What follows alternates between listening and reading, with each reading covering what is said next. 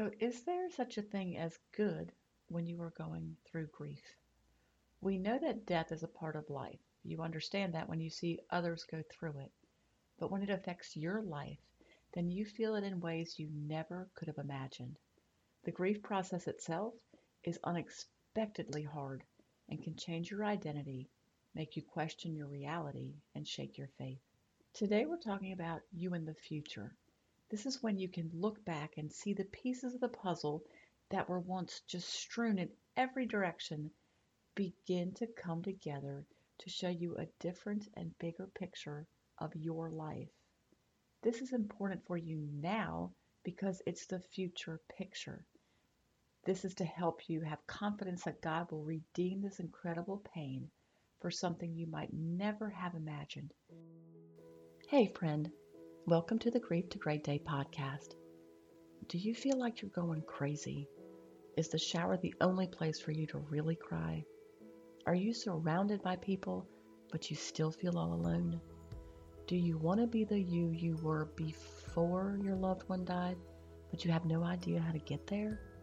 I'm Stef Cabanis, Southern by choice, wife, turtle triathlete, Jesus follower, and fellow traveler in the journey of grief. I too struggled to breathe, questioned God and my faith, and thought I would never be happy again. But God took my brokenness and He turned it into a breakthrough. So if you're ready to understand how to navigate grief, lean into your faith and take just one step towards healing then bring your ugly cry, get into a comfortable place, even if that's your bed right now, and let the healing begin. Girl, there's hope for your future. Come on in the house and join me on the porch. I think we're going to sit on the porch today. Coffee, tea, whatever you want to drink, and we'll just chill. This episode is part one in a series of two, and it's a glimpse into your future. It's important because I want you to know that, first of all, you do have a future and that it will be good. And I'm going to share specific examples of the changes you may see. God, please let the seed of what is to be said get planted on the inside of every person listening for when they are dealing with those days that the emotions feel overwhelming. Okay, before I forget, because it's happened several times now. the song of the week is by Danny Gokey again. I shared a little bit about his life and how he honored his wife after her death by going on American Idol. The song this week is much more upbeat, and I chose it because this too is a glimpse into your future. Now, if you're not ready for upbeat right now and to make you irritated, I get it, and that's perfectly fine. I've included an alternative song by Micah Tyler, which might be a better fit for you this week. Our verse for the week is I keep my eyes always on the Lord. With him at my right hand, I will not be shaken. Psalm 16:8. I'm going to share a quote that I stole from from one of the founding pastors at my church last week. And I'm going to share it because it's the perfect way to talk about the good in grief. Here's the quote. We experience life as we're living it forward. We understand it as we're looking back. Right now, you are not expected to understand what the heck is going on within you or in God's plan. There are answers we will never have on this side of heaven. However, as time goes on and you are healing from the raw pain of grief, you look back and things that kept you up at night begin to be quieted.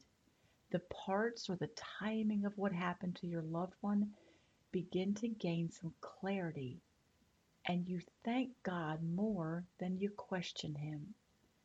This week I'm going to share the five good things you will see grow in your life because of what you're going through now. And next week we'll review them and how God will use them in your life to fulfill your purpose or your calling. The five good things are priorities, perspective, pettiness, purpose, and appreciation. Priorities. As I look back, I see that one of my priorities in life before Monica died was to lose weight. Y'all, I grew up a white girl, which means thin meant success. To me, that success meant belonging, being good enough, and being valued. My life to that point had been ruled by the scale, and my what I thought was a lack of willpower to remain a steady weight over long periods of time. It made me feel less or more of a good person depending on what the scale said. I can literally tell you how much I weighed on many important occasions in my life. And I'm going to bring Trish into this conversation too, because it's a great example of how much it ruled my life. She also battled weight the same as Monica and I did. So one time I was running into the drugstore to get a few things, and I caught a glimpse of Trish down one of the aisles. I hadn't seen her in a while, and obviously she had lost weight while I had gained mine back. Pure panic. I put the stuff back on the shelf and I walked right out because I didn't want her, who was a friend, to see that I had gained weight or, in my eyes, that I had failed again. In an effort to fight Monica's cancer, we both went completely plant based with vegetable juice and no junk at all. I lost around a 100 pounds and I became healthy for the first time. The picture of success in my mind had finally been achieved. But when Monica became sick, the idea of that being success evaporated quickly. My priorities were on her living and keeping her comfortable when I realized she wouldn't. My priorities after Monica died stopped focusing on my size for the first time ever. I truly didn't care what the scale said because I had experienced something so much bigger. I didn't define my success or failure because those terms took on a different meaning. So as you walk out the hardest parts of grief, you will recognize what is important truly important, and you won't waste your time or energy on what is not. Number two, perspective. Before Monica died, my perspective was steeped in the world around me. Daily life ruled my actions. I set goals and I worked to achieve them. I set the next goal and worked to achieve it. I viewed and labeled people quickly. Now, we always helped others, and though the heart behind helping was genuine, I always attached expectations of reciprocation. After Monica died, I struggled to make it through the day. Goals were not large anymore. They were to get out of bed and take a shower. God softened my heart towards others, and I stopped judging others and began helping with no expectations. I saw people in the hospital who were also just trying to get through the day and I no longer saw them as weak. Along that same vein, I no longer saw myself as weak when I wasn't perfect. Zig Ziglar said, Duty makes us do things well, but love makes us do them beautifully. During grief, you look to God probably more consistently than you did when life was going well. Because of this, your perspective is higher, and when it's higher, you'll have a little more grace or patience or understanding with others who aren't perfect or who get on your nerves. You can't see it just yet, but the time you are spending with God right now is a beautiful gift. It's helping build your foundation for the future. Number three, pettiness. Or it should be a lack of pettiness. What people think doesn't mean a hill of beans. The sooner in life you get a hold of that, the better off you're going to be. I tried to please others, and I probably still do to a degree, but that will keep you twisted up and tired. After Monica's death and in my grief, I had no energy to please anyone, and I was able to focus on pleasing the only one I should be concerned with God. Also, no patience to deal with drama. You've seen what is important in life because you've just lost who is important in your life. Arguing over who said what to whom and making fun of what someone is wearing or how their hair looks becomes laughable. The office politics becomes angering. And this change, it speaks to integrity, which is built and revealed when you go through the hardest times in your life. So for you, God is going to strip away the energy wasting superficial relationships in your life because when you go through grief, you outgrow them and you have more focus on what is important. Number four, his purpose versus your plans. My plans and purpose was wrapped up in our small business venture, then in our health quest, and finally in helping Monica pursue her dream of singing at churches and producing a music CD. The first few had been achieved as we were building her music ministry. Everything was going so well until it wasn't.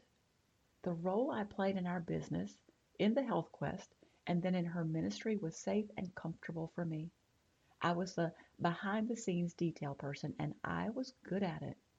However, down deep, I knew there was more I was supposed to do.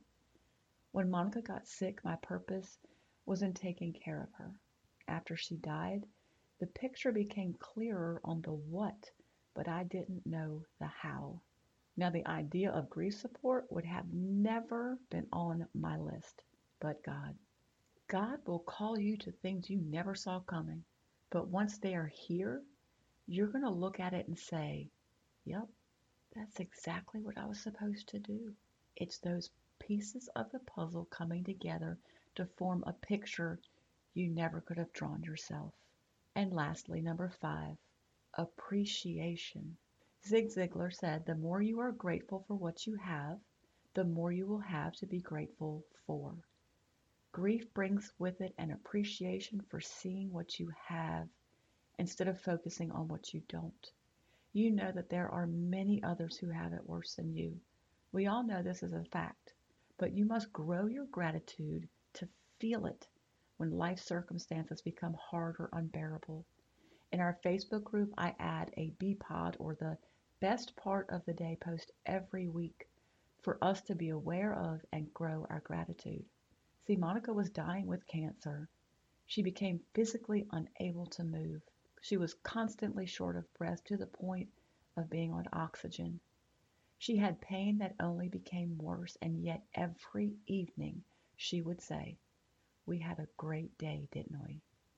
Then she would ask me to write down one or two things that happened that day that she called the best part of the day and she would include things as small as a new kind of bird visiting her. See, when you work your gratitude muscle, it's going to grow, and eventually it'll be an important part of your life.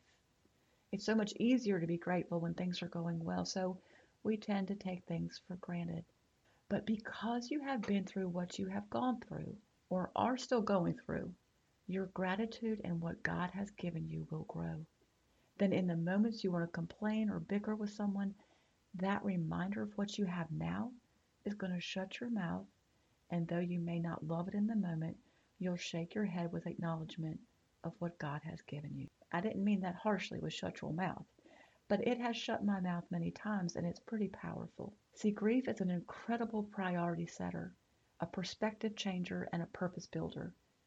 These may feel meaningless to you right now because you are hurting and you are walking through so much pain but that's to be expected.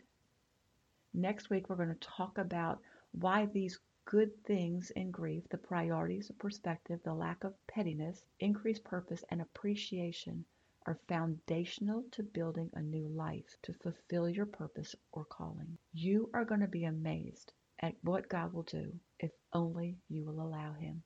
Our journey works for this week, or your journey works for this week. It's kind of a listen and do thing. So listen to these verses I'm going to read and then think about this being your morning battle cry. And if you don't have a routine established, just use these verses to begin your day. Psalm 18:18. 18, they confronted me in the day of calamity, but the Lord was my support. Psalm 5:3.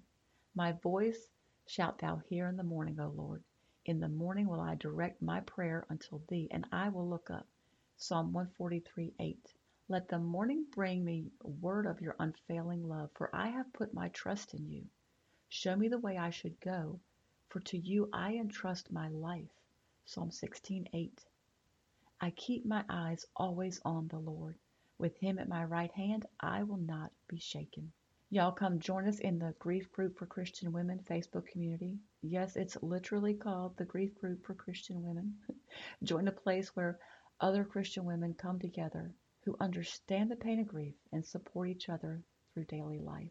If you don't have a home church, visit mychurchopendoor.com.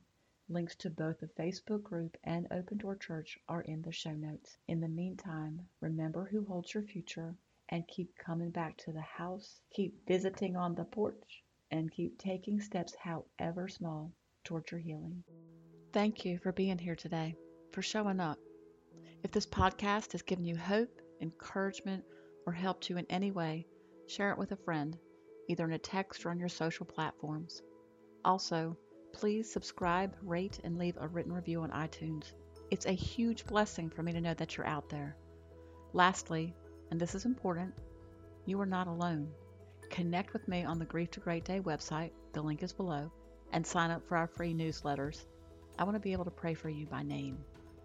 Remember, grief isn't something you're going to get over, but a great day is something you can get to.